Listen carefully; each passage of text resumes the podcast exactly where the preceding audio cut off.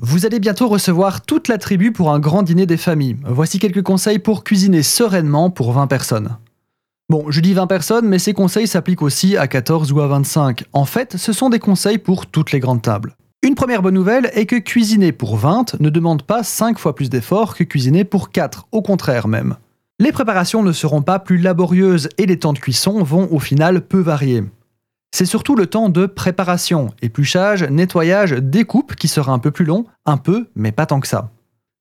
La première source de stress est évidemment le menu. Vous n'allez pas proposer le même menu que si vous n'étiez que 3, et ce n'est pas une question de compétences, mais de matériel. Plus de sauce ou de légumes implique des plus grandes casseroles par exemple.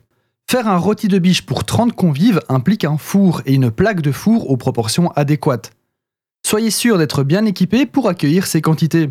Sinon, adaptez votre menu pour un ragoût ou une blanquette par exemple. Parlons-en des quantités, notre deuxième source de stress. La chose la plus importante à savoir est que la quantité individuelle de provisions diminue suivant le nombre d'invités. Autrement dit, exemple simpliste, vous faites une bolognaise pour 4, vous allez cuire à peu près 100 g de spaghettis secs par personne. Si vous devez faire un spaghetti pour 50, vous pouvez diminuer à 80 g par personne, voire moins. Plus de gens qui mangent implique moins de quantité individuelle. Le reste, ce n'est que de la pondération.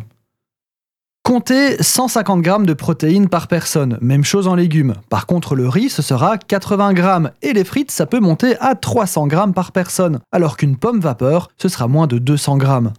En général, si vous débutez et que vous n'avez qu'un seul chiffre à retenir, Retenez 150 g de produits finis par catégorie d'ingrédients, donc 150 g de protéines, 150 g de légumes, 150 g de féculents, etc.